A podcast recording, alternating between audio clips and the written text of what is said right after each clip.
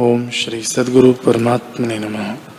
श्री वशिष्ठ जी बोले, हे राम जी, पहला सिद्ध बोला, यह दृष्टा जो पुरुष है और दृश्य जो जगत है, उस दृष्टा और दृश्य के मिलाप में जो बुद्धि में निश्चित आनंद होता है और इष्ट के संयोग और अनिष्ट के वियोग का जो आनंद चित्त में दृढ़ होता है, वह आनंद आत्म तत्व से उदय होता है।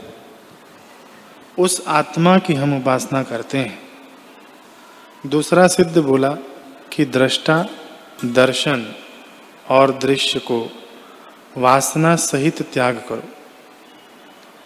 जो दर्शन से प्रथम प्रकाश रूप है और जिसके प्रकाश से यह तीनों प्रकाशते हैं, उस आत्मा की हम उपासना करते हैं। तीसरा सिद्ध बोला, जो निराभास और निर्मल है, जिसमें मन का अभाव है, अर्थात अद्वैत रूप है, उसकी हम उपासना करते हैं।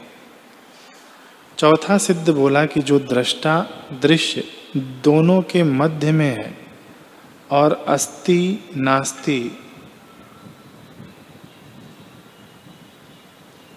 दोनों पक्षों से रहित प्रकाश रूप सत्ता है और सूर्य आदि को भी प्रकाशता है, उस आत्मा की हम उपासना करते हैं।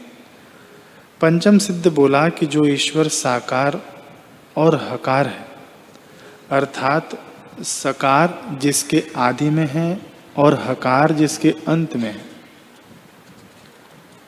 सो अंत से रहित आनंद, अनंत शिव परमात्मा सर्व जीवों के स्थित सर्व जीवों के हृदय में स्थित है। और निरंतर जो अहम रूप होकर उच्चार होता है, उस आत्मा की हम उपासना करते हैं।